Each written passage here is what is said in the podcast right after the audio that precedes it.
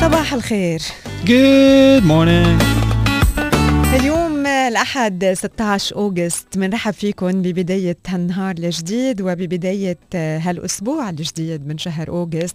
نتمنى إنه تكونوا مضيتوا ويك أند حلو، ارتحتوا فيه، عملتوا أشياء قلبكم بيتمناها وهيك تعطيكم انرجي وحماس جديد لبداية هالأسبوع الجديد من شهر أغسطس. صباحو بيطل عليكم وبيرافقكم هالأسبوع من الساعة 7 ولغاية الساعة 10 يوميا مع مواضيع منوعة ومختلفة، أكيد سواء كانت المواضيع المحلية العربية العالمية، بنحكي بالعديد كمان من المواضيع الاجتماعية المنوعة المتعلقة بالرجل، بالمرأة، متعلقة برجال الأعمال، بالعائلة وبالولاد، المتعلقة كمان بتطوير نفسنا بالدراسات الجديدة، بآخر أخبار التكنولوجي والصحة، شوية سياحة محلية أو عالمية بنروحها كمان نحن وياكم بمشوار صباحي افتراضي وغيرها الكتير أكيد من المواضيع. بنتواصل نحن وياكم من خلال رقم الSMS 3665، من خلال الإيميل sabaho@starfm.ae، ومن خلال صفحاتنا على السوشيال ميديا Star FM UAE رانيا يونس وحسن الشيخ. We're also available على كل البودكاست بلاتفورمز شو ما كانت تكون، إذا بتعملوا بحث على ستار فام الإمارات رانيا يونس وحسان الشيخ. صار لي فترة هالويكند اكشلي كلياته قاعد عم بتسمع على بودكاستاتنا القديمة. ما وير كيوت. لا. It's very interesting. I really like it. هيك والشو بيكون كوندنسد في ساعة ونص، بيطلع على البودكاست بيطلع كتير very interesting. أو يعني أول مرة بحط حالي محل اللي عم بيسمعونا من 10 سنين. So try it. وفولو اس على البودكاست واسمعونا كل يوم، الحلقه بتنزل من بعد برنامج صباحو. هلا اذا بدكم تحضرونا وتسمعونا لايف على الابلكيشن الخاصه بستار اف ام، اذا بتعملوا سيرش على ستار اف ام يو اي اي او ستار اف ام الامارات، او حتى كمان اذا بتنزلوا الابلكيشن الخاصه باي دي راديو، ومن هونيك بتقدروا تنزلوا الابلكيشن لستار اف ام، بتقدروا تسمعونا وتحضرونا لايف. وكمان إذا بدكم ترجعوا تسمعوا كل البرنامج فيكم تسمعوه من خلال كاتشاب من بعد ما يخلص البرنامج. هلأ الابليكيشن بينزل عليها البرنامج مثل ما هو، يعني مع الأغاني مع كل شيء بينزل البروجرام بودكاست از بودكاست. سو رح تسمعوا الفقرات ورا بعض من مختلف المجالات اللي عم نحكي فيها على صباحو. How was your weekend? too short. too short. أنا بالنسبة لي امبارح كان الأربعاء. يعني لهالدرجة خميس جمعة سبت هيك راحوا بسرعة ورا بعض. اوكي. مش إنه الخميس لا خميس جمعة سبت. ركضوا. بعدك واقف بالأربعاء الجمعة الماضية يعني. إنه لا يعني ما حسيت إنه مرق خميس ومرق جمعة ومرق سبت واليوم you know like مش يعني حسيت إنه مرق يوم بس خميس جمعة سبت يوم. Literally it was too fast. What about you? It was nice. It's always nice. Yeah, too fast, too short, good. Still relaxing مع الفاميلي. Spent شوية وقت بالشمس وعلى البول. صح، بول وما بول. Yeah. فتحتوا البول انتوا عندكم، صح، مبروك. Yeah. نحن لسه بعتين مي للبلدية بدنا نفحصوها. Apparently كل في كتير precautions لحتى precautions جميلة جدا يخدوها. من أي مبنى سكني بيحتوي على أماكن مختلطة اللي هي المسابح، الجيمز، الشغلات مثل هيك، بده يبعتوا أتليست بأبو ظبي بده يبعتوا سامبل تحليل مياه للبلدية مشان يحصلوا على الموافقة للتباعد. حتى نحن قبل operation كنا ننزل على البول any time.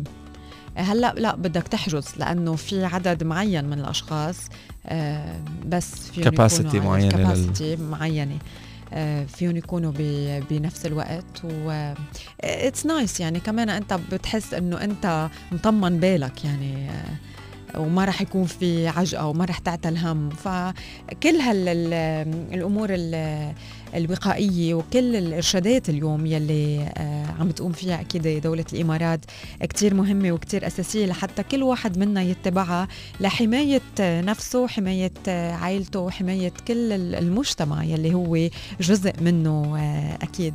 فنحن كمان بنتمنى أنه أنتوا تكونوا مضيتوا ويك أند حلو وجاهزين لهذا الأسبوع. صباحو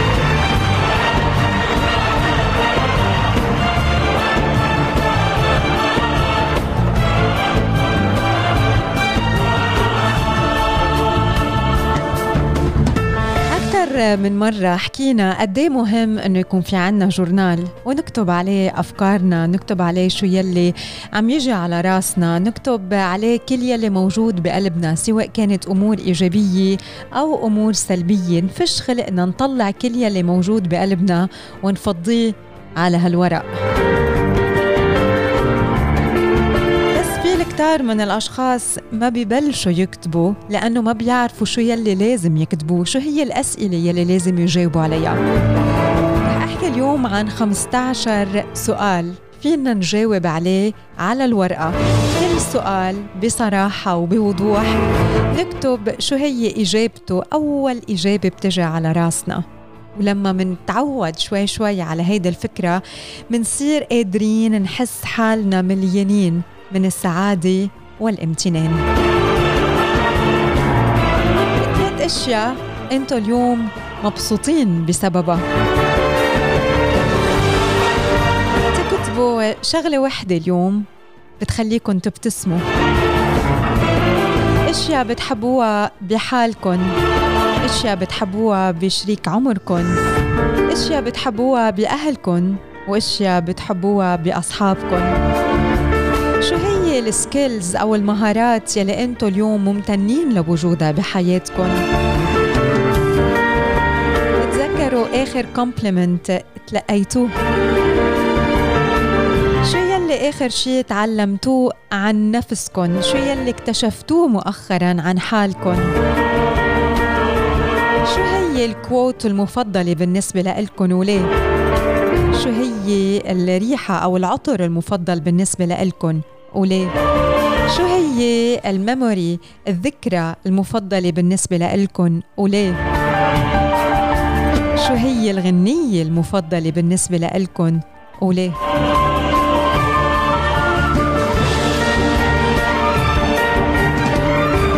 إذا بدكن تفكروا بلكجري موجودة اليوم بحياتكن، شو هي أنتم ممتنين لوجودها بحياتكم؟ شو هي التجربة يلي عشتوها، الاكسبيرينس يلي عشتوها واليوم أنتم حاسين أنه كمان بالامتنان تجاهها؟ هيدول 15 سؤال، 15 فكرة، إذا منجاوب عليهم، إذا منكتب إجاباتنا على ورقة من عشية قبل ما ننام أو الصبح أو قبل ما نبلش نهارنا، نقدر بالتالي نحس إنه حياتنا مليانة بلحظات من السعادة وبلحظات من الامتنان. وكل ما نحن حسينا بالامتنان أكتر، كل ما زادت سعادتنا وكل ما خف خوفنا، كل ما زاد حماسنا وكل ما خف زعلنا، كل ما زاد إبداعنا وكل ما خف ترددنا. عناوين الصحف من صباحو.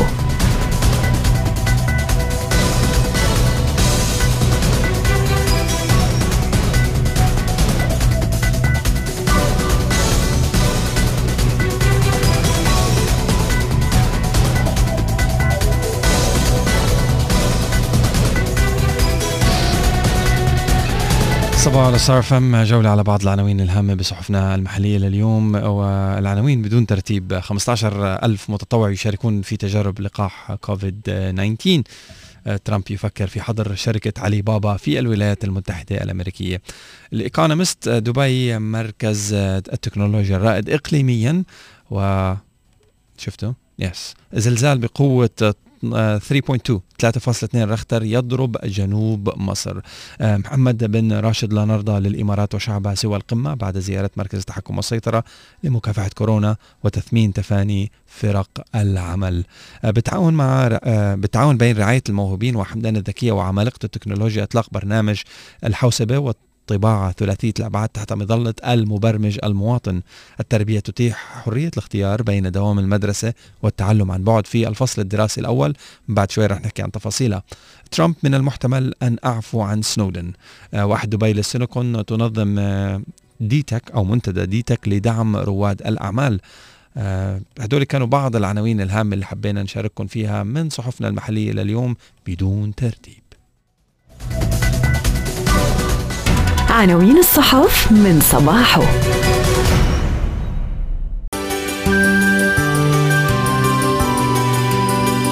فقرتنا الصحية والغذائية لليوم رح نحكي تحديداً مع الأشخاص يلي بيعانوا من متلازمة القولون العصبي.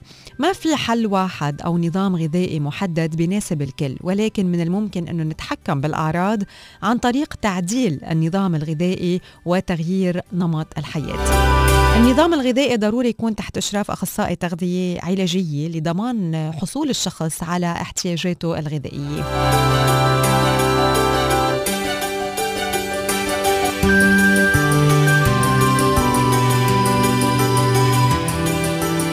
شو هي بعض النصائح للتحكم بأعراض القولون العصبي؟ بداية النظام الغذائي الاستبعادي، واللي هو تحديد الأطعمة المحفزة للقولون وتجنبها تدريجيا لفترة بتتراوح بين أسبوعين وأربع أسابيع. الأطعمة الأكثر شيوعا هي منتجات الألبان، الجلوتين، البيض والذرة، الصويا وغيرها. نقطة مهمة هي نظام منخفض الفودماب. الفودماب هي مجموعة من الكربوهيدرات يلي بيتم امتصاصها بشكل ضعيف بالأمعاء الدقيقة، وبالتالي بيتم تخميرها بالأمعاء بواسطة البكتيريا، وهذا الشيء بيتسبب بأعراض مؤلمة. الفودماب موجودة بالأطعمة اليومية مثل القمح والتفاح والبصل وغيرهم. نظام الفودماب فعال بخفض الأعراض لدى 75% من الأشخاص اللي بيعانوا من القولون العصبي، وبتنقسم الحمية هون لثلاث مراحل. أول مرحلة هي استبدال الأطعمة عالية الفودماب بالأطعمة المنخفضة لمدة أسبوعين لست أسابيع. 2، إدخال أطعمة الفودماب تدريجياً بطريقة منهجية لتقييم تحمل الجسم لكل نوع من هالمأكولات. 3، المداومة. من الممكن للعديد من الأشخاص العودة إلى نظام غذائي طبيعي نوعاً ما، بس بيحتاجوا إلى منع تناول كميات كبيرة من بعض الأطعمة عالية الفودماب، حيث لا ينصح باتباع الحمية قليلة الفودماب بشكل صارم ولفترات طويلة. بالإضافة لهيدا الشيء، كمان من النصايح الأخرى يلي بتساعد الأشخاص ليتحكموا بأعراض القولون العصبي، شرب كمية كافية من المي والحد من الكافيين، تناول من 5 إلى 6 وجبات صغيرة متوازنة ومضغة جيدا، تخفيف التوتر من خلال ممارسة اليوغا، البيلاتس، رياضة المشي أو غيرها. المكملات يلي من الممكن أنه تساعد بهيدا الحالة هن البروبايوتكس، الأوميغا 3، أنزيمات هاضمة في حال نصح فيها الطبيب أو أخصائية التغذية، بالإضافة أيضاً لزيت النعناع والزنجبيل. هون ضروري نختم بأنه من المهم زيارة الطبيب لاستبعاد أي حالات خطيرة مثل مرض السيلياك أو داء الأمعاء الالتهابي أو مشاكل تانية. تواصلنا مع الطبيب بيساعدنا أكيد لحتى نحدد المشكلة بالتحديد إذا هي عن جد من القولون العصبي. وهون إذا عنا رغبة بتجربة أسلوب غذائي لعلاج هذا الموضوع، يفضل زيارة أخصائي التغذية المعتمد لحتى يساعدنا أنه نحن نفهم جسمنا أكثر ونحدد المحفزات ونسيطر عليها. هيدول هن 9 نصايح للتحكم بأعراض القولون العصبي: نظام لو فودماب، ملاحظة الأطعمة المحفزة للقولون وتجنبها، تناول وجبات صغيرة معتدلة الكمية ومنظمة، تناول الطعام ببطء، شرب كمية كافية من المي، إدارة التوتر، استشارة المختصين، المكملات الغذائية من بروبايوتيك وأنظمات هاضمة، وممارسة الرياضة.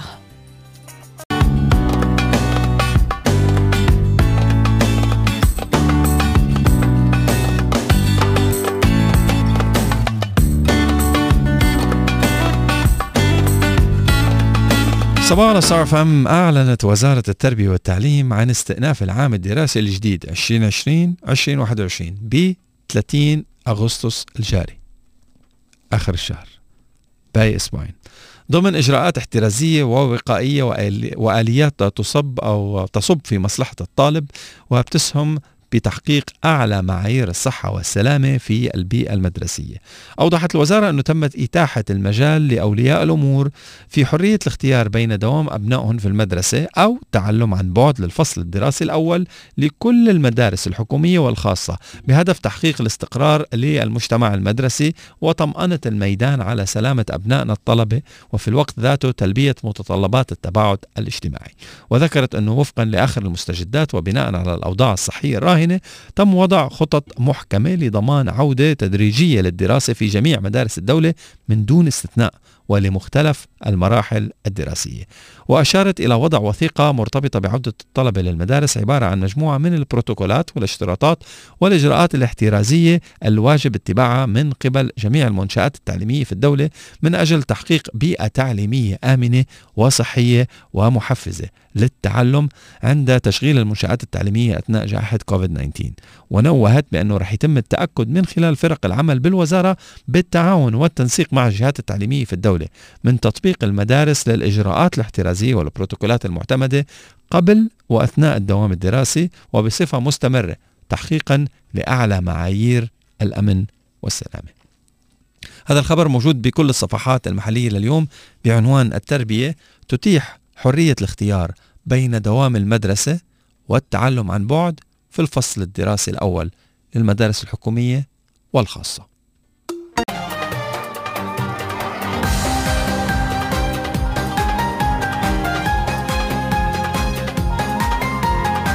مشوار سياحي افتراضي جديد بنروحه نحن وياكم لليوم على أكثر ملاعب الجولف سحرا بآيسلند، مطرح ما موجود هالملعب بين بركان خامد والمحيط الأطلسي. تحظى لعبة الجولف شهرة واسعة بالكثير من دول العالم، ولكن لما بيتعلق الأمر ببعض الصعاب يلي من الممكن أن تواجه لاعبي الجولف بالملاعب بسبب صعوبة التضاريس، فما في موقع أكثر تحدي من آيسلند، حيث البراكين الخامدة وغضب المحيط الأطلسي وهبوب الرياح وتساقط الأمطار القوية. وبينما تتزايد شعبية لعبة الجولف بالعالم، المناظر الطبيعية بالجزيرة المطلة على المحيط الأطلسي بتشكل تحديات عديدة كوحدة من أصعب التحديات يلي بيواجهها لاعبو الجولف بعدد قليل من البلدان الأخرى حول العالم. الملعب بيبلغ طوله 5400 متر وهو ملعب جولف قصير ولكن في البحر والرياح، ملعب صعب للغاية حيث لا يحظى أفضل اللاعبين على نتائج كتير منيحة. وبالإضافة إلى السكان المحليين، يزور السياح من حول العالم مدينة يسمان لخوض تجربة ممارسة الجولف وسط ظروف الطقس القاسي، وهذا الشيء بيجعل الملعب صعب للغاية بالرغم من أنه الظروف القاسية من الممكن أنه توفر اختبار صارم، إلا أنه جمال الموقع يفوز بحضور السكان المحليين والسياح بانتظام لجولة أو جولتين من الجولف. بالجزيرة من الممكن الوصول إلى الملعب بسهولة، فهو منه باهظ الثمن ومن الممكن أنه يتحملوا الأشخاص تكاليف لعبة الجولف. وعند العودة إلى البر الرئيسي بقدم ملعب كايلير للجولف بإحدى البلدات مشهد درامي آخر ليلي بحبوا اللعب وسط أكثر المناظر الطبيعية الخلابة بالطبيعة. مثل ما هو الحال بمدينة يستمان، بتشكل الرياح من المحيط الأطلسي وصخور الحمم البركانية أكبر التحديات، وأكيد تأسس لأول مرة بال1967 ملعب من 9 حفر، بعدين تحول لحتى يصير 12 حفرة زادوا عليه حفر جديدة من للجولف عام 1971 قبل إضافة 6 حفر أخرى بال1997. يعني حالياً الملعب بضم ل 18 حفرة. بيجذب الملعب وهو منه بعيد عن العاصمة ريكيافيك بيجذب الزوار من جميع أنحاء العالم، وإذا زرته بيوم من الأيام آيسلند بمنتصف شهر يونيو في أيضاً فرصة للعب الجولف بمنتصف الليل مع بقاء ضوء النهار كل الليل ولمدة أسبوعين تقريباً. هل أنتم من الأشخاص يلي بتلعبوا جولف؟ بتحبوا أنه تتعلموا الجولف؟ أوريدي تعلمتوها؟ شو بتعني لكم هاللعبة؟ لما بتسمعوا عنا تواصلوا معنا وخبرونا من خلال رقم الSMS 3665.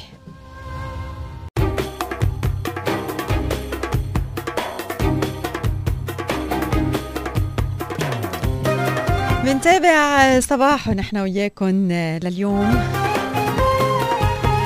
لفت لي نظري موضوع قلت أنا لازم نحكي عنه اليوم، واللي هو اللي بيحبوا لملمة الناس اللي بيحبوا يكدسوا أغراض عندهم.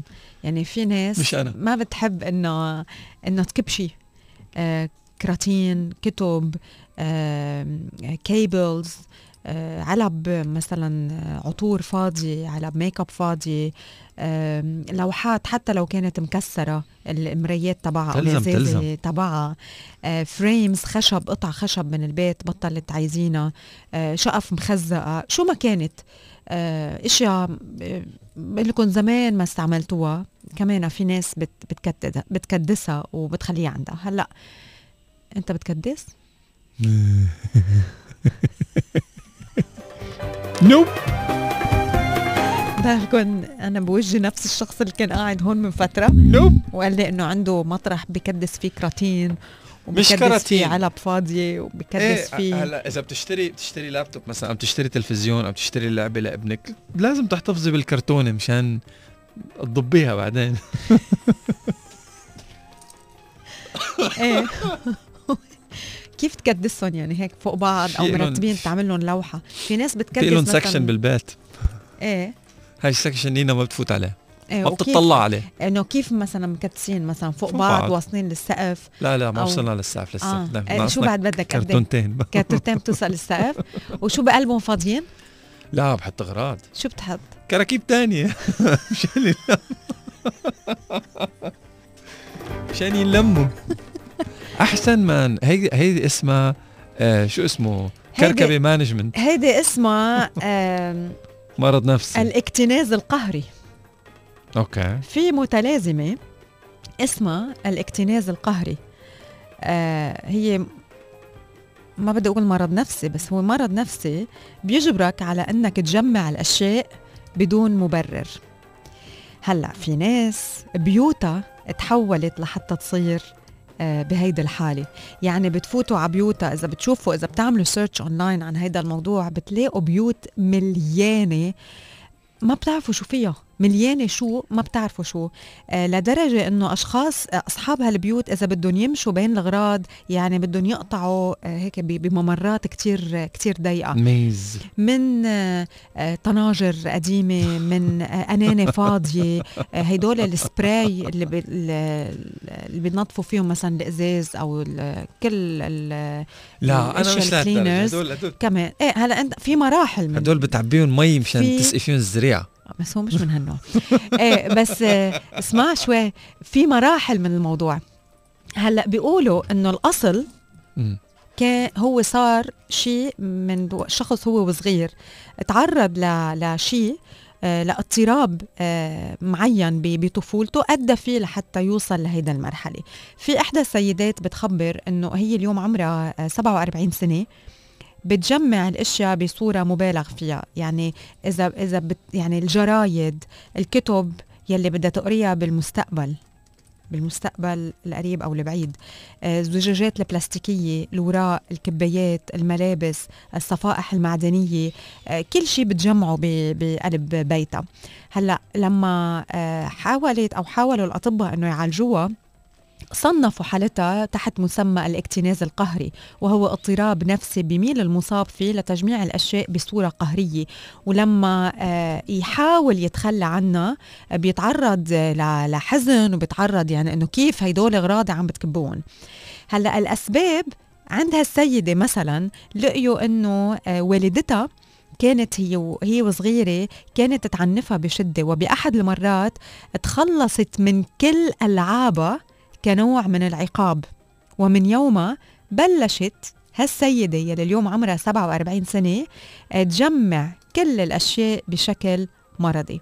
وهذا الموضوع أكدته العديد من الدراسات النفسية، ووضحوا أن التعرض لأحد المواقف المؤلمة أثناء الطفولة قد يكون سبب وراء الإصابة بهذه الحالة وغيرها من الأسباب الأخرى يلي بتتمثل مثلا بالتعرض لفقد شخص أو شيء عزيز، خلل واضطرابات بالدماغ ما يتسبب بالتأثير على عملية اتخاذ القرار، بعض العوامل الوراثية وغيرها الكتير. هلأ شوف في أعراض للاكتناز القهري، سوء الحالة من بعض الأعراض، سوء الحالة المزاجية، عدم التركيز والانتباه، النوم لساعات طويلة، العزلة الاجتماعية، والمخاطر من الممكن أنه يتطور هذا الموضوع ويتسبب بالعديد من المشاكل النفسية أو العضوية. ممكن تتسبب الأتربة الناتجة عن فرط الأشياء المجمعة بإصابة الجهاز التنفسي ببعض الأمراض مثل الربو، نتيجة قلة نظافة الأغراض، لأنه الواحد قد ما ينظف ما رح يقدر بين الكركبة ينظف الأشياء يعني بتفاصيلها. كمان معرض للإصابة بالأمراض البكتيرية، التعرض للكثير من الحوادث والصدمات نتيجة ازدحام البيت بالأشياء المجمعة. كمان من الممكن أنه يكون هالشخص عنده عزلة اجتماعية، بميل لإلها للاكتناز أكثر من الأغراض، الاكتناز القهري، ومن الممكن أنه يتعرض بالمستقبل لمشاكل أخرى. العلاج هو طبعا كغيره من الاضطرابات النفسية بيختلف علاج هذا الموضوع من شخص لآخر حسب حالة المريض وحسب المرحلة يلي بمر فيها، حسب كمان استجابته للعلاج، سواء كان بس بعلاج معرفي سلوكي أو بعلاج دوائي. هلأ في العديد من التفاصيل يلي موجودة حول هذا الموضوع، بس باختصار الاكتناز هو الصعوبة الدائمة بالتخلص من الأشياء أو مفارقتها من الممتلكات بغض النظر عن قيمتها الفعلية، وبيكون لدى هالسلوك عادة تأثيرات ضارة على الصعيد النفسي والعاطفي والجسدي والاجتماعي والمالي وحتى القانوني. والشخص يلي عنده هيدي المشكلة أوقات كتير بينقلها لباقي أفراد العائلة، بينقلها لأولاده، بصير كمان هو يخبرهم قد إيه لازم يجمعوا أغراض، لأنه بسبب حبه لامتلاك الأغراض. فهل أنتم من الأشخاص يلي بتعرفوا حدا هيك، أو أنتم من الأشخاص يلي بتحبوا تكتسوا؟ هلا مش ضروري نكون عم نوصل لمرحلة الاكتناز القهري بمراحل كتير عالية يعني، وعن جد صارت اضطراب نفسي، ولكن في العديد من الأشخاص يلي بيرفضوا إنه يكبوا أشياء حتى لو كانت ما بقى عم تنعاز، حتى لو إلهم سنين ما بقى عم بيعزوها، حتى بيكرهوا الأشخاص يلي بيقولوا لهم كبوا الأغراض، يعني يستفزوا إذا حدا قال لهم مثلا كبوا هالغراض لشو.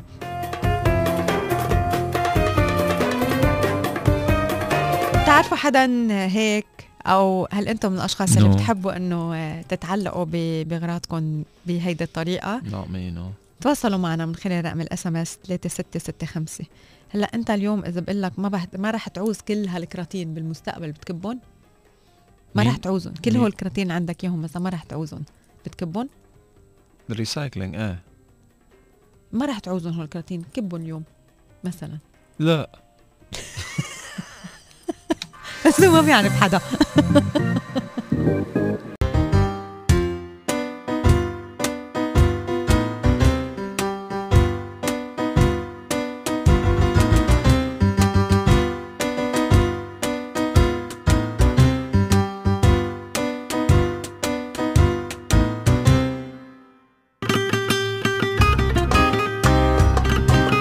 نستخدم الصابون على كافة أشكاله وأنواعه وروائحه.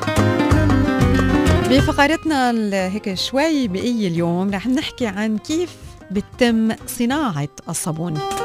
يعد الصابون من أهم الصناعات يلي بتشكل جزء من حياة الإنسان اليومية، وما ممكن أنه نستغني عنها. ما في بيت بيخلى من الصابون، وهو من الصناعات يلي عرفت منذ آلاف السنين ولا زالت حتى اليوم بتتطور مع التطورات العصرية. فبتنتشر العديد من المصانع المتخصصة بصناعة الصابون حول العالم، وتساهم بتقديم مجموعة من أنواع الصابون المختلفة يلي بتشكل أدوات مهمة بنستخدمها بأعمال التنظيف المتنوعة، سواء ببيوتنا أو أعمالنا أو مدارسنا أو بأي مكان آخر. ويعرف الصابون بأنه المادة التي تستخدم بتنظيف وغسيل الأشياء والأغراض المتنوعة. كلمة أو اسم صابون هي بتعني مادة بتحتوي على مجموعة من الأملاح والدهون، وبتقبل التحلل بالمي. ومادة الصابون بيتم الحصول عليها من جذور العصلج، وهي نوع من أنواع النباتات التي تسحق وتنقع بالمي، وتستخدم بغسل الملابس والأطباق. وعرفوا العرب استخدام الصابون فحرصوا على صناعته، ومن ثم انتقل إلى الدول الأوروبية. كيف بتتم صناعة الصابون؟ في عدة طرق مستخدمة بصناعة الصابون سواء كان مصنعيا أو منزليا. بالمصانع بتعتمد صناعة الصابون على استخدام الزيوت والدهون، وتستخدم بهالصناعة طريقتين. الطريقة الباردة هي من الطرق الاقتصادية وغير المكلفة على مصانع تصنيع الصابون ذات الحجم الصغير، بتعتمد هالطريقة على خلط الجليسرين مع الصابون وما بينفصل عنه. الطريقة السخنة هي الطريقة الثانية، هي طريقة بتستخدمها مصانع الصابون يلي حجمها كبير، وبهيدي الطريقة بيعتمدوا على استخدام أفضل أنواع الجليسرين يلي بيتميز بسعره المرتفع، وهيدا الشيء بيساهم بالحصول على صابون بيتميز بنوعيته الجيدة. أما كيفية صناعة الصابون فبتعتمد على الخطوات التالية. بتبلش عملية صناعة الصابون والتي تعرف باسم التصبن باستخدام قدر حجمه بين 5 إلى 150 طن. بتنوضع الدهون بهالقدر حتى الوصول إلى نص حجمه، ومن بعدها ببلشوا يسخنوها على درجة 100 درجة مئوية بالاعتماد على استخدام البخار بشكل مباشر، ولاحقا تضاف لها الصودا على شكل دفعات متتالية. بعد مدة زمنية على حدوث التفاعل المطلوب بين الصودا والدهون، بتتم إضافة كميات ذات تركيز أكثر من مادة الصودا عن طريق دفعات متتالية مع المحافظة على غليها. بتحتاج عملية التصبن يعني صناعة الصابون من 12 ل 24 ساعة، وبيتم التأكد من نهاية العملية بالاعتماد على مجموعة من الاختبارات. بعد التأكد من نهاية عملية التصبن ببلش فصل الجليسرين والمي عن الصابون بالاعتماد على ملح الطعام، ويترك في القدر حتى تصل درجة حرارته ل 60 درجة مئوية، وبتضل هالعملية بين 2 إلى 5 أيام. بعد انتهاء الخطوة السابقة تضاف مجموعة من الإضافات للصابون مثل الألوان، مثل العطور، مثل المواد اللي بتساعد على زيادة حجم مادة الصابون. بيستخدموا مثلا سيليكات الصوديوم وكربونات الصوديوم. وآخر شيء تضاف مادة الصابون الجاهزة إلى قوالب أو تعجن لزيادة تجانسها، ولاحقا تتقطع قطع الصابون لمجموعة من القطع حسب الحجم المطلوب، ويكتب عليها نوع واسم الصابون.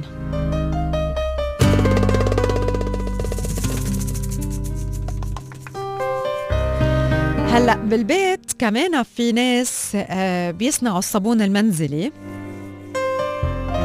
بيستخدموه بعمليات التنظيف داخل البيت. الاشياء اللي هن بحاجه لها، المواد المستخدمه بصناعه الصابون، اول شيء هي عصا مصنوعه من الخشب، وسكين حاده، ووعاء حديدي، وبدهم كيلو من مادة الصودا الكاوية، و5 كيلو من مادة زيت الزيتون، وكفوف جلدية، وقوالب مصنوعة من الخشب، و5 لترات من المي. الخطوة الأولى بتم وضع المي داخل الوعاء الحديدي، ولاحقا بتنوضع الصودا الكاوية، ويجب تحريك الخليط بشكل كتير منيح عن طريق استخدام العصا الخشبية يعني حتى الوصول إلى ذوبان كلي لمادة الصودا. بعدين بينضاف على الخليط زيت الزيتون مع الاستمرار بتحريك الخليط، وينقع الخليط لمدة يوم كامل. كمان لازم نعرف أنه الصودا من المواد الحارقة يلي لازم نتعامل معها بحذر، ونستخدم الكفوف لحماية الإيدين، وما لازم يكون الوعاء المستخدم بخلط المواد مصنوع من مادة الألومنيوم بسبب تفاعله مع الصودا. الخطوة الثانية بينوضع الخليط على النار، بيتحرك بواسطة العصا الخشبية من وقت للتاني، وبعدين بضيفوا عليه العطر، عطر لمادة الصابون، وبتضل عملية غلي مزيج الصابون من 8 ل 10 ساعات حتى الوصول لمرحلة نضج الخليط. ومن الممكن إدراك ذلك لما بتتحول طبيعة هالخليط وبتصير ثقيلة ومفصولة عن المي يلي بضل بأسفل هالقدر. الخطوة الثالثة بتم إزالة المي المتسرب بالكعب، وبتم فصله عن خليط الصابون، وبعدين بينسكب الخليط بقالب كبير مصنوع من الخشب، وقبل وصول مادة الصابون إلى مرحلة الجفاف بيتم تقطيعه حسب الأحجام والأشكال المطلوبة، ويترك لحتى ينشف بالكامل بعيدا عن الشمس، وبيتنظف لمدة أسبوعين أو بناء على تأثير حالة بينترك لمدة أسبوعين أو بناء على تأثير حالة الطقس، وأخيرا بصير الصابون جاهز للاستخدام بالبيت. في عدة أنواع من الصابون، في الصابون الصلب يلي هو مصنوع من الدهون والزيوت ذات الأحماض المشبعة، في الصابون اللين، في الصابون التجاري يلي بيتصنع من الشحوم الرخيصة، في الصابون الصلب غير الذائب يلي بيصنعوه من زيت جوز الهند، وبيتميز بأنه هو صلب وما بيستخدموه مع المي العادي، بيستخدموه مع مي الملح. وفي الصابون الشفاف، هو صابون جيد وبمكوناته كمان بيعتمد على زيت جوز الهند وزيت الخروع. الصابون الفاخر مصنوع مينلي من زيت الزيتون. وصابون الحلاقة يلي بيمتلك كمان طبيعة لينة، بتشكل مكوناته اللي هي الصوديوم، حمض السيتياريك والبوتاسيوم. شوي عن قصص صناعة الصابون.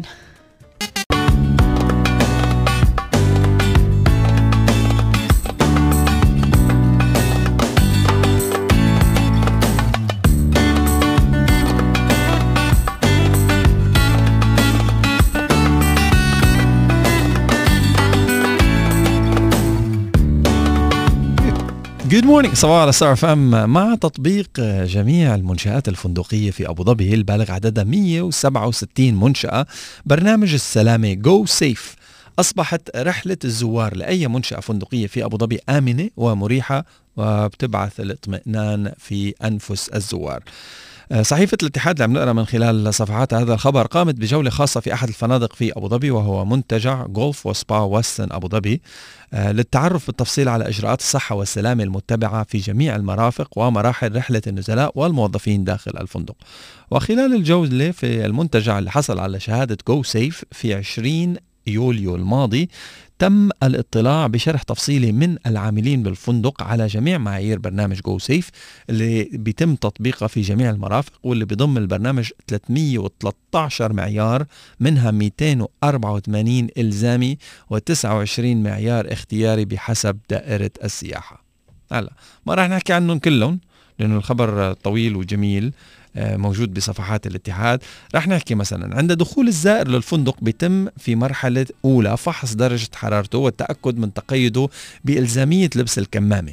بعدين بيتوجه الزائر إلى منطقة الاستقبال للقيام بإجراءات حجز الغرفة أو الوحدة الفندقية، ورح يكون في التواصل البشري بالتلامس محدود جدا، حيث يوجد جهاز قارئ للهوية أو جواز السفر أو المستند المقدم للتعريف عن الزائر دون الحاجة لتقديم المستندات للموظف، إلى جانب جهاز آخر للدفع الإلكتروني بيقوم من خلاله الزائر بالدفع عن طريق بطاقته الائتمانية، وبيقوم الزائر فقط بتعبئة نموذج خاص بالالتزام بتطبيق معايير السلامة والأمان أثناء الإقامة. وبعد حجز الغرفة وقبل التوجه إليها، بيقوم فريق السلامة في الفندق بتعقيم دقيق ومكثف للغرفة من سجاد وملاءات الأسرة والمفروشات جميعها داخل الغرفة، وبيتم وضع علامة خضراء على باب الغرفة بتدل على أن الغرفة تم تعقيمها بالكامل، ليطمئن الزائر عند الوصول إلى غرفته معقمة وما في شيء أنت أول مستخدم. وبتتوفر المعقمات، معقمات الأيدي، في جميع مرافق الفندق. هلا بالنسبة للF&B Outlets المطاعم، لما بيرغب الزائر بالتوجه لمطاعم الفندق بيتم تطبيق معايير صارمة أيضا، حيث بيتم أيضا فحص حرارة الزائر قبل دخوله المطعم مرة أخرى، ثم بيتم تطبيق التباعد المكاني بين طاولات المطعم، وتعقيم أدوات الطعام بأجهزة غسيل الأطباق وأدوات الطعام اللي بتعمل بحرارة بتزيد عن 70 درجة مئوية، إضافة إلى تقديم خيار البوفيه للزوار، ولكنه مش بوفيه مفتوح كما جرت العادة، وإنما خلف ألواح زجاجية، حيث لا يستطيع الضيف ملامسة الطعام، بل يقوم الموظف بتقديم الطعام للضيف من وراء الزجاج، وذلك لضمان عدم وجود تواصل مباشر بين الزائر والطعام كما يحصل في البوفيهات العادية، فضلا عن توفير المطاعم لقائمة طعام إلكترونية بيتم فقط التوصل إليها عن طريق الهاتف الذكي عند وضع الهاتف على باركود معين أو QR كود معين للاطلاع على القائمة. وبيتم في جميع المرافق تطبيق طاقة استيعابية معينة لعدد الأشخاص. بتذكر زوج رانيا بعت لي فيديو بالزمانات عن هذه القصة بالتحديد.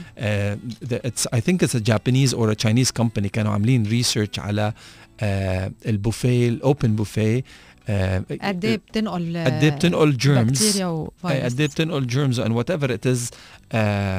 إذا أنت كشخص كمستهلك للطعام عبيت صحنك لحالك ببوفيه versus موظف من المطعم هو اللي عبى لكل زبون نفس البوفيه نفس كل شيء بس شخص واحد عم يحمل الملعب، بس آلية تقديم الطعام تختلف. يعني بدل ما أنت تعبي لحالك في حدا بيعبي لك.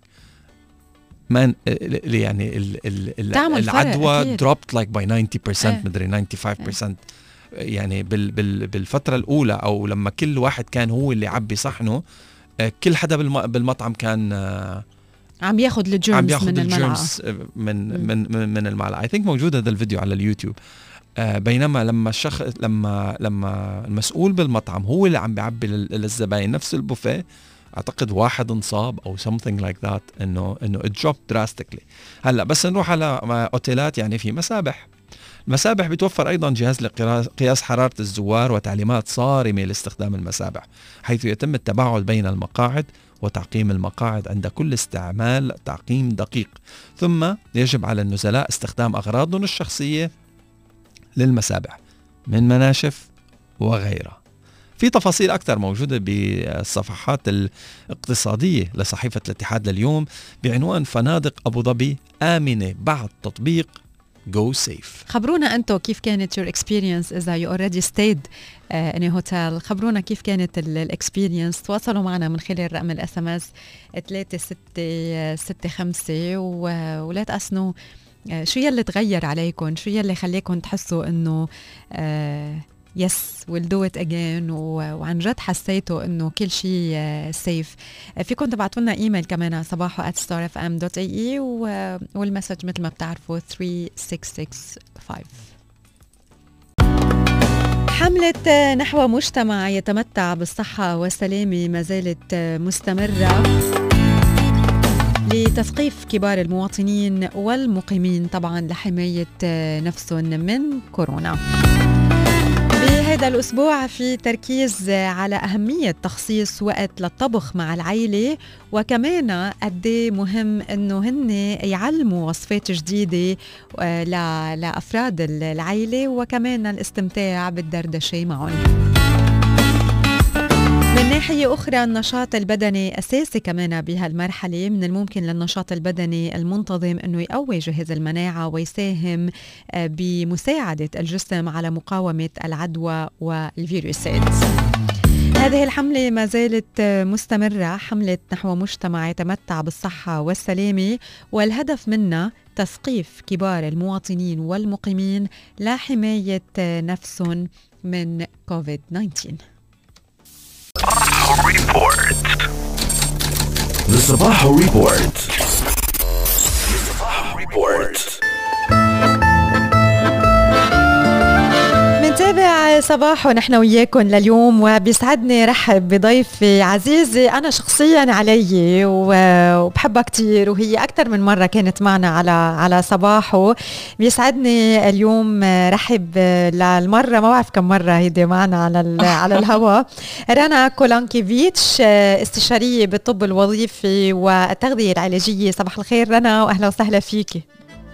بونجور، صباح النور واهلا فيك وبكل اللي عم بيسمعونا ويتابعونا هلا. يعني انا مبسوطه اليوم انه انت معنا بفيديو كول كمان على الهواء لحتى نحكي عن موضوع كتير بهم اليوم الاشخاص، خاصه مع خبريه كورونا وخاصه مع اهميه المناعه عند الجسم. يمكن اتطرقنا أكثر من مرة لهيدا الموضوع وأهمية المحافظة على جهاز مناعي قوي، ولكن اليوم رح نطلع على الموضوع من جانب آخر، من جانب استشارية بالطب الوظيفي أو بالطب البديل وأهمية التغذية بنظامنا المناعي. خلينا نبلش بالبداية ونعرف ما هو الجهاز المناعي.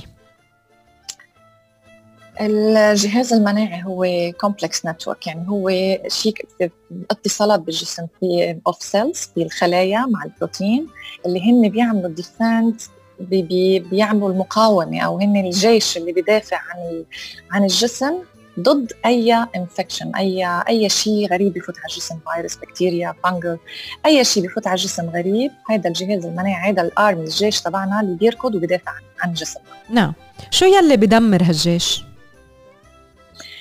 كتير اشياء بتدمر هالجيش او بتاثر على الجيش او بتاثر على قوه هذا الجيش. خليني احكي قبل الاكل ستريس لان هلا العالم اكثريتها عم تشكي وتعاني من ستريس، والستريس one of the most يعني واحد من اكبر اعداء الاميون سيستم. الستريس بتنزل جهاز المناعه، بتضعفه. الاكل الغلط، السكر يعني تقريبا 2 كيوبز هدول الشوجر بتوقف عمل المناعه تقريبا شي 6 ساعات. لنقول الكبد مع المناعه، هو الكبد كمان بينظف وبيعمل والمناعه بتكون عم تشتغل، فهيدي كلها العمليه تقريبا بتضعف لمده 6 ساعات. اوكي، سو قلنا الستريس، الاكل خاصه كمان الشوجر والباد هيدا هابتس كمان. ايه، واكيد وقت شيء بيدخل على جسمنا مثل فيروس وهيك اشياء، بس الجسم بده يكون مستعد لها. هلا الاشياء اللي بتضعف، اللي منا تيبيكالي بنسمع فيها وبتضعف جهاز المناعه، هي الاشياء اللي بناكلها وما بتناسب جسمنا. مثلا في ناس عندهم فود الرجي او فود انتولرنس ومنا عارفين فيها، وكل ما بناكل هالاكل هيدا اللي عندنا عدم احتمال لنقول او حساسيه له، الجسم بيكون عم بقاوم على ديلي بيزس، كل يوم عم بقاوم، اخر شيء بيتعب وبيخلص مثل بيقول بيستسلم. ايوه بيستسلم. والستريس طبعا هي واحده من اهم الاشياء اللي قلنا، لانه بس when we stress we have في عندنا الغدد القدريه الادرينالز اللي هن بيفرزوا الهرمون ستريس، كورتيزول هرمون. هيدا الهرمون المفروض نحن نفرزه بصوره طبيعيه، اعلى بالنهار، بيصير يوطى بالليل. النهار مشان الانرجي ناخذها، وبالليل مشان خلص الجسم يرتاح، وبصير يعني على اخر الرينج داون بالليل قبل ما ننام مشان الجسم يستعد. هلا يوجوالي when we are stressed تقلب الايه شوي، بنصير نفيق تعبانين وبس ننام ما بنقدر ننام، بصير في انسومنيا او بننام وبنفيق 3 الصبح، يعني بصير في خربطه. وهيدا الكورتيزول وقت يضل عالي بتعمل انفلاميشن بالجسم، وطبعا الانفلاميشن بدها يعني محاربه الجهاز المناعي داي تو داي، بده يكون عم بيحارب كل يوم، كمان هيدا بتضعفه. نعم. طيب رنا، اليوم قد ايه مهم انه نكون معتمدين على نظام غذائي صحي، ويكون عن جد عم بيكون اذا بدك الحاجز للجسم لحتى يحميه من العديد من الامور، وقد ايه لازم نضل مواظبين على هذا النظام الغذائي؟ يعني اليوم في الكثير من الاشخاص بس يسمعوا انه في شيء فيروس، مثلا لما سمعنا بكورونا فجأة صرنا عم نشتغل على نظام غذائي صحي، ولكن قد ايه مهم انه نستمر بهذا الموضوع، وما تكون الخبريه بس نتيجه خوف ولفتره معينه، لانه هذا الجسم وهذا الجهاز المناعي بحاجه لحاجز دائم للمحافظه عليه. هيدي بدك تفكري فيها as you are building blocks. انت عم تجيبي بيت بدك تعمليه، تحطي بلوك ورا بلوك، تحطي حجره فوق حجره، ما بينفع انه نحط بلوكس او نرجع نوقف، او يعني هو حاجه. وكلنا لاحظنا هلا حتى بالاطباء، الطب العادي، المودرن ميديسن، وقت اول كورونا وما عم بيلاقوا علاج وهيك، كله اتجه لنصيحه، 3 نصائح صرنا نسمع فيها كثير حتى من الاطباء المودرن ميديسن، انه التغذيه، الستريس، والريلاكسيشن يعني، والسليب، الجود سليب، لانه كمان قلة النوم أو النوم بأوقات غلط هي بتعمل ستريس للجسم، بتنزل المناعة. فصرنا نسمعها زيادة. هلا نحن بناكل فترة ونرجع نوقف، هيدي كمان ما بتبني، لأنه you are building. فمشان هيك لازم الواحد يبني الجهاز المناعي، ولا تبنيه لازم تكون محافظة على الأشياء، الرولز تبعها. والكل كمان عم بينادي هلا، حتى كتير أطباء بالطب، كنا نقول بالطب المودرن اللي هن كمان متبنيين الطب التكميلي، إنه الاميون سيستم يعني لازم ندعي الناس مش انه يخافوا من فيروس او شيء، ندعيهم ليعملوا البلوكس، بيلدينج ذس اميون سيستم، ليبنوا هالاميون سيستم ويحافظوا عليه، وهو ات ويل تيك كير. هو بيهتم كيف نقتل الفيروس او كيف يدافع عنا او كيف ما نتعرض ل يعني النكسه تكون قويه على الجسم. فناخذ نقطه مثل انا بسميه اوقات مثل الرجيم اللي بياكل بيقول انا عندي تشيت داي. هيدي انا بالنسبه لي يعني it should not be here. ما في شيء اسمه تشيت داي. في انه ناكل اشياء اوقات، مثلا اوكي كلنا ممكن نمرق شقفة شوكولا، نمرق شغلة، بس مش شيء بدي ناكل كل النهار وكل النهار كنا عم ناكل اشياء باد. فاست فود، فاست فود يعني it should be not cheat day حتى it shouldn't be existing. يعني البيزك، شوف البيزك، نحافظ على الاشياء اللي بناكلها بالبيت، الاشياء اللي نطبخها بالبيت. بعرف في كتير ستات بتشتغل وفي كتير ستات ما عندها وقت وانا واحده منهم، بس ضلني حاطه ويندو انه انا بدي اطبخ اليوم لليوم وبكره مثلا. في اولويات، يعني هيدا برايورتي. ايه في برايورتي. اوكي طيب رنا، اذا بدنا نحكي عن كيف اليوم نحن قادرين نقوي الجهاز المناعي هيك ب فيو بوينتس، يمكن ذكرتي هلا انه نبتعد، اهم شيء نبتعد عن مثلا شغله من بالاكل الفاست فود، نركز على الاكل يلي عم يتحضر بالبيت، بس كمان الاكل اللي عم يتحضر بالبيت لازم يكون عم يتحضر بطريقه صحيه، طريقه صحيه بنفس الوقت، مش نقلي مقالي. طبعا يعني نبتعد على المقالي. شوفي مشان ما يحس الشخص اوفر، في كثير ناس حتى ما بيعرفوا السكر انه هيك، في ناس لهالدرجه ما عندهم خبر بهالاشياء، وانا ما بلوم، هيدا الاشياء اللي كانوا عايشين، هيدا المعلومات اللي كانوا عم بيستقبلوها. سو اذا بدنا نحط الرولز بهيك بدون كومبليكيشن، بس سيمبل ستبس، هيك خطوات كتير بدائيه نقدر نمشيها كلنا، نحاول نشيل السكر الابيض. شوفوا الابيض والاسمر اتس ذا سيم، يعني بروسيس شوجر، بروسيس شوجر بدل بلي فينا في هلا خاصه بالامارات في عنا سكر التمر، في عنا سكر جوز الهند، في عنا هاي السكر. طبعا اذا مضطرين ناخذ سكر في له بدائل، فنشيل السكر، نحاول نعمل كل الاكل بالبيت، هدول سمبل ستيب.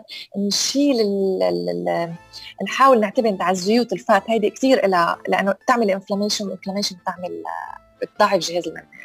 نعتمد على زيت الزيتون البكر، نعتمد على زيت جوز الهند البكر، ممكن كمان السمنه والزبده اذا ما عنده الواحد الرجي للحليب المشتقات وهي الاشياء، تكون طبعا يفضل تكون جراس فيد اورجانيك، يعني عضويه او انه من حيوانات الترعه العشبيه، بنقول لها جراس فيد.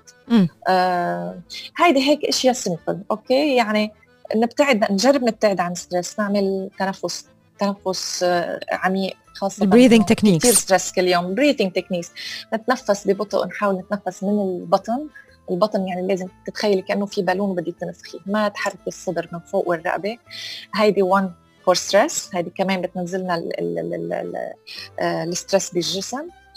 الاكل نبتعد عن السكريات وملونات الطعام، يعني نحاول قد ما فينا ناكل اشياء بالبيت، نعمل اشياء بالبيت وناكلها بالبيت. والشغله الثانيه نهتم كثير بالنوم، هيدي شغله اساسيه. كلنا شفنا وقت الحجر صاروا ما بقى في مدارس، ما بقى في اشغال، من نام 3 الصبح، من في 4 العصر، نوم عم ننام، يعني نحن مفكرين انه عم ننام 8 ساعات و10 ساعات، بس كثير مهم ناخذ هالنوت انه نحن جسمنا ببلش من الساعه 10، بين العشرة والأربعة الصبح هيدا الجسم ببلش وظائفه بالبيلدينج، بيعمل بناء، إعادة ترميم، إعادة تأهيل، ديتوكس. وحتى للأطفال اللي عم يكبروا هيدي الجروث تبعهم، هيدا كيف ببلشوا يكبروا الجروث هرمون، كله هيدا بين 10 المساء و4 الصبح. فنحن هيدا الوقت ما عم ننام فيه، هيدا كله ستريس على الجسم، بالنهاية باك فاير على الإميون سيستم، بيرجع بيعطينا ردة فعل بالإميون سيستم بضعف.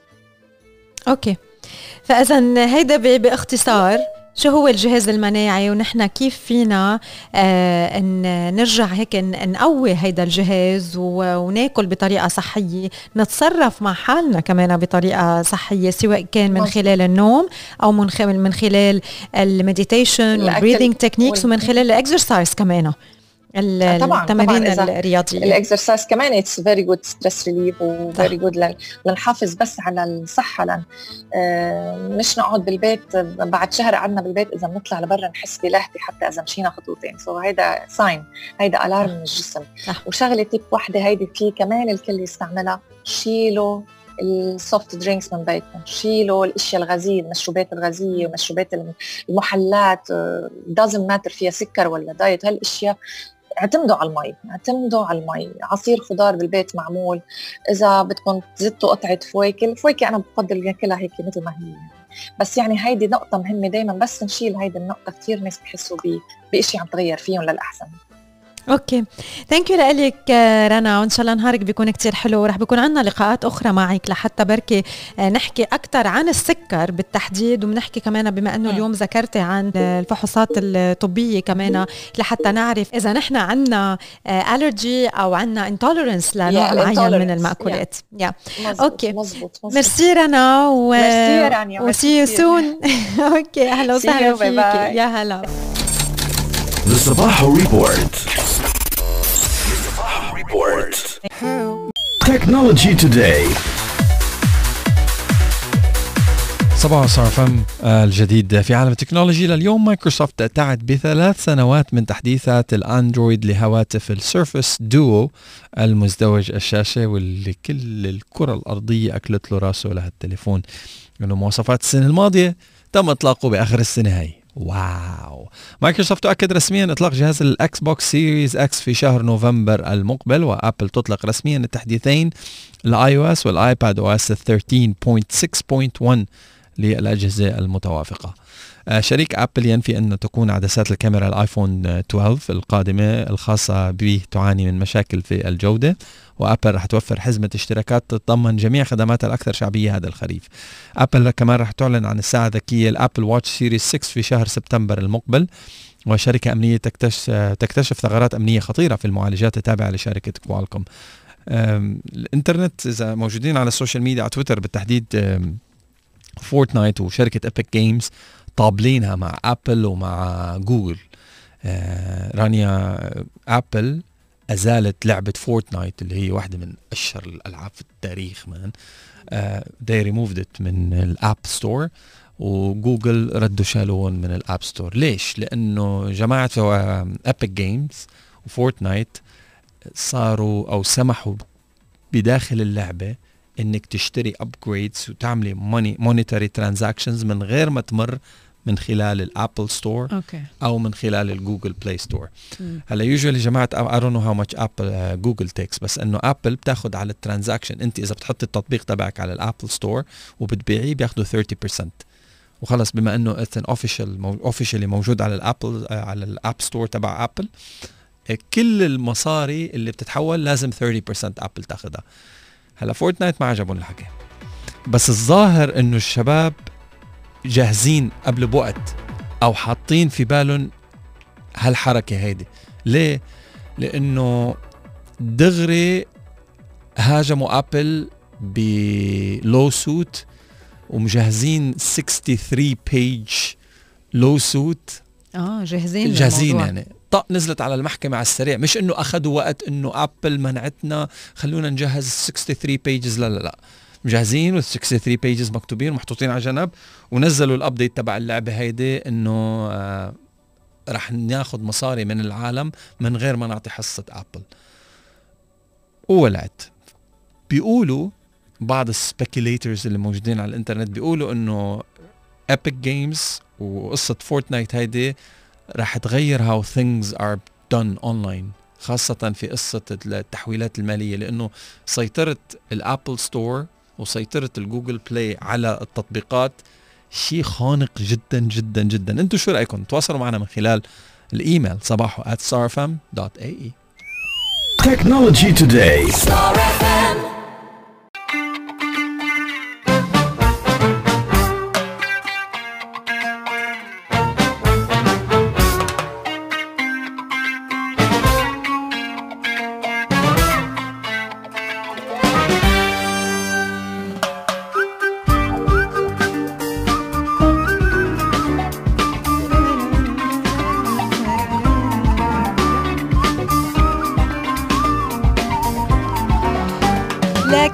السيدات يلي عم يسمعونا بهيدا الوقت، فقرتنا المخصصة للمرأة، واليوم رح أحكي عن موضوع بهم الكل، 7 استراتيجيات بتساعدك على تجنب التشتت.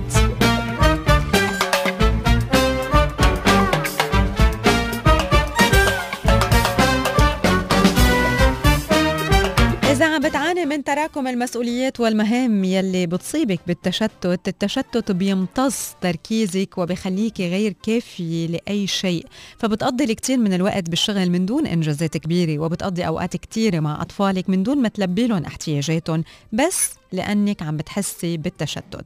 7 استراتيجيات بتساعدك على تجنب التشتت بحياتك، وبلش مع النقطة الأولى واللي هي تفريغ الدماغ. دماغك بيشبه جهاز الكمبيوتر المليان بالكثير من الملفات المفتوحة بين مواعيد العمل ورعاية الأطفال والأعمال المنزلية والمناسبات الاجتماعية.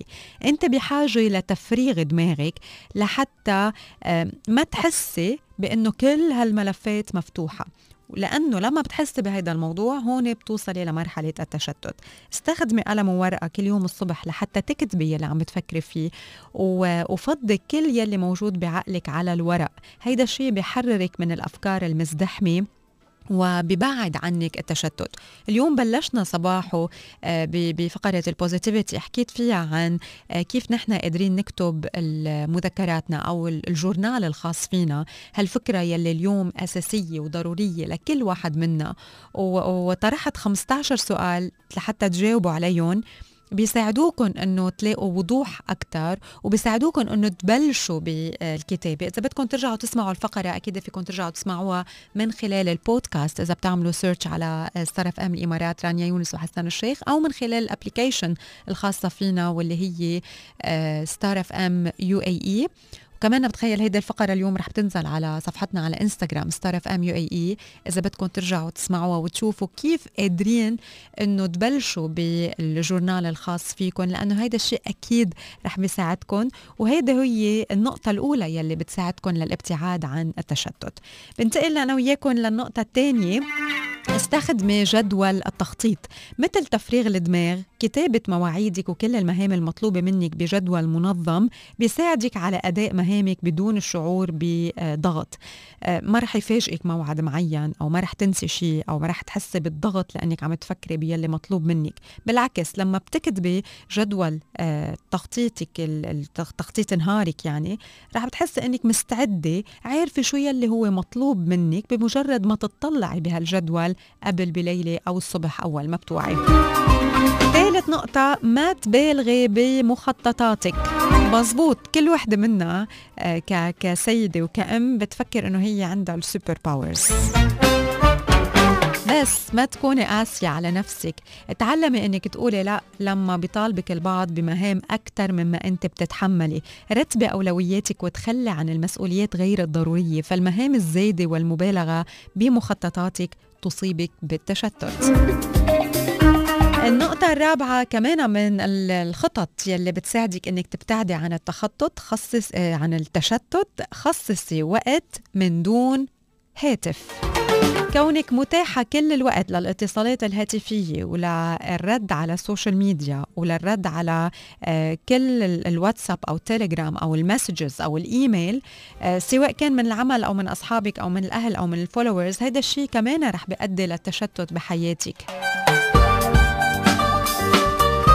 كوني أنت المثل لأولادك بأهمية التخلي عن الهاتف لوقت معين يومياً. قعدي معهم من دون ما تكوني عم تطلعي بالموبايل، واسمحي باستقبال مكالمات هاتفية بوقت معين، يعني مش بأي وقت أنت قادرة تجاوبي، خاصة بوقت بتكوني عم بتمضي مع عائلتك أو يمكن مع نفسك. خامس خطة، استغلي وقت السيارة.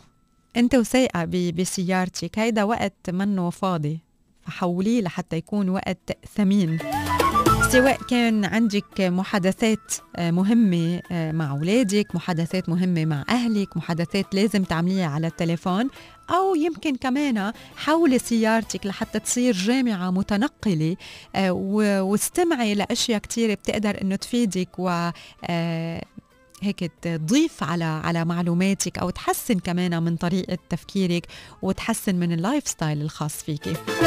سادس نقطة، احرصي على الوجبات العائلية. اجتماع أفراد العائلة على مائدة الطعام بيوفر لك وقت ثمين من دون أي عوامل تشتيت، ففيكن تتقاربوا، تحكوا عن مخططاتكم المستقبلية، تناقشوا الأفكار من خلال الإنصات إلى المشاعر بتركيز كبير.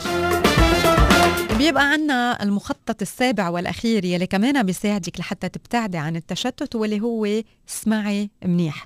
الفكرة هون من الاستماع سواء كان لأطفالك، لشريك حياتك، للأصدقاء. ما تكوني موجودة وغايبة، اسمعي لكل حديث عم بصير قدامك، اعطيه اهتمام بهالحديث، ركزي بهالحديث. بين التعاطف والتفهم، هيدا التركيز بيعطيكي كمان وقت ثمين مع أشخاص هن غاليين على قلبك ومن دون تشتت.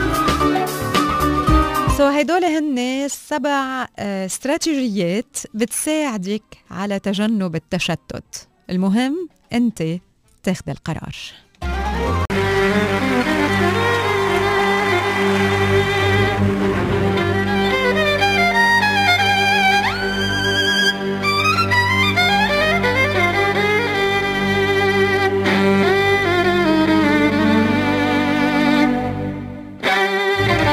ريسيبي جديدة بنختم فيها صباحه لليوم، سهلة وسريعة وصحية وطيبة. الريسيبي لليوم هي دبل تشوكلت شيب كوكيز. انتوا بحاجة لوقت تحضير مع الكوكينج تايم 20 دقيقة، والسيرفينجز رح بيطلعوا ل 20 كوكيز. بالنسبة للمكونات، بدكم 3/4 الكوب من الكوكونات شوجر، نص كباية كاكاو باودر، ملعقة صغيرة بيكنج باودر، كباية ألمند باتر، بيضتين، 2 تيبل سبون أو تي سبون فانيلا اكستراكت، 2 تي سبون، ملعقتين صغار فانيلا اكستراكت، وثلث كوب من التشوكلت شيبس. رح أرجع عيد المكونات. بدكم 3/4 الكوب من سكر جوز الهند، نص كوب من كاكاو باودر، ملعقة صغيرة بيكنج صودا، كوب من الألمند باتر، بيضتين، بدكن ملعقتين صغار من الفانيلا اكستراكت، وبدكن 3 كوب من التشوكلت شيبس. بالنسبة لطريقة التحضير، أول شغلة بدنا نعملها أكيد هي بدنا ندور الفرن لحتى يحمى، وبنفس الوقت على صينية نكون قادرين نمد عليها البيكنج بيبر. ببول كبيرة بنخلط الكوكونات شوجر مع كاكاو باودر مع البيكنج صودا بشوكة أو بملعقة أو بالسمول ويسك، بنخلطها كتير منيح. وبعدين منضيف الألمند باتر، البيض، والفانيلا اكستراكت. هون بدنا نخلط هيدا المزيج كتير منيح، وبصير في عنا مثل عجينة متمازجة مع بعضها، شوي سميكة وفضجي. نصير كمان جاهزين لحتى نزيد الشوكليت شيبس على هيدا الخليط، وكمان بنرجع بنخلطهم مع بعض. وهون بنبلش بالكوكيز. بناخد ملعقة كبيرة. هلا قد ايه بدكم حجم الكوكيز؟ بس انه ممكن ملعقة كبيرة او ملعقة صغيرة حسب الحجم. بتاخدوا من البول حجم ملعقة كبيرة، وبالايد بنطبسها على شكل كوكيز وبنحطها بالصينية. بدها بيكنج تايم تقريبا 10 دقايق، ورح بتكون جاهزة من بعدها أكيد بس تبرد لحتى نكون قادرين ناكلها، واللي هي التشوكلت دبل تشوكلت شيب كوكيز. كتير طيبة وكتير سهلة وسريعة وصحية وطيبة.